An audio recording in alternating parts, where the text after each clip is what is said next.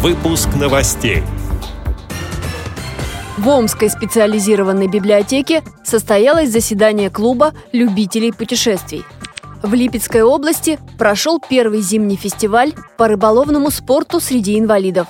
Россия может лишиться права принимать международные соревнования.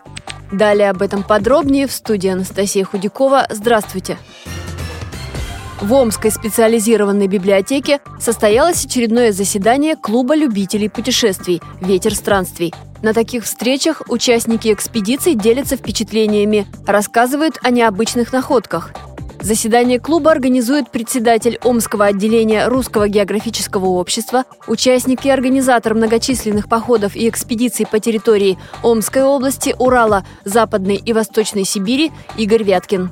В феврале уже мы этот проект расширили, поэтому я просил наших уважаемых путешественников, которые в главных экспедициях были, и они любезно согласились тоже прийти и рассказать. И вот уже одна встреча состоялась в этом году. Ну вот Сергей Борисович был, Щербаков, он рассказывал о кругосветном путешествии, которое было на яхте «Сибирь» в 2000-2001 году и показывал соответствующий фильм. Ну и вообще рассказывал о парусном спорте. Интересно, в общем, все. Как люди живут, где там какие-то интересные места. Если я что-то приношу, там, байкальскую губку принес, например, они давай трогать. Вопросы бывают всякие разные. В Липецкой области на льду Матырского водохранилища состоялся первый зимний фестиваль по рыболовному спорту среди инвалидов.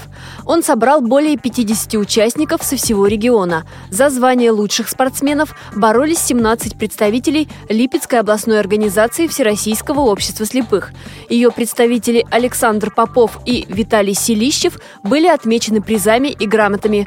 А для тех, кто хотел научиться всем тонкостям этого дела, были организованы мастер-классы по рыбной ловле и приготовлению ухи на костре. Также для гостей фестиваля подготовили развлекательные конкурсы – керлинг на льду, метание валенка по кеглям, катание на санках и другие зимние забавы. Фестиваль зимней рыбалки станет традиционным.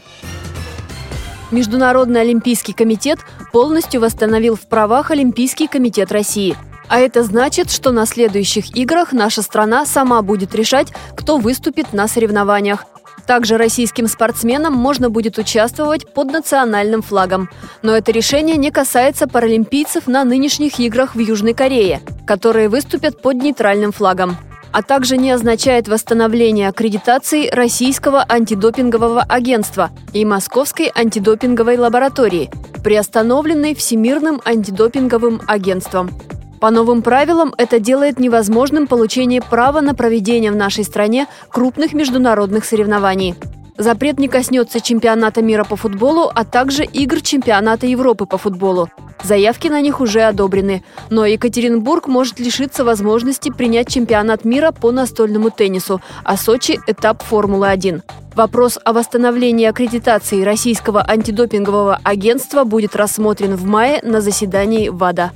Эти и другие новости вы можете найти на сайте Радиовоз. Мы будем рады рассказать о событиях в вашем регионе. Пишите нам по адресу новости собака ру. Всего доброго и до встречи!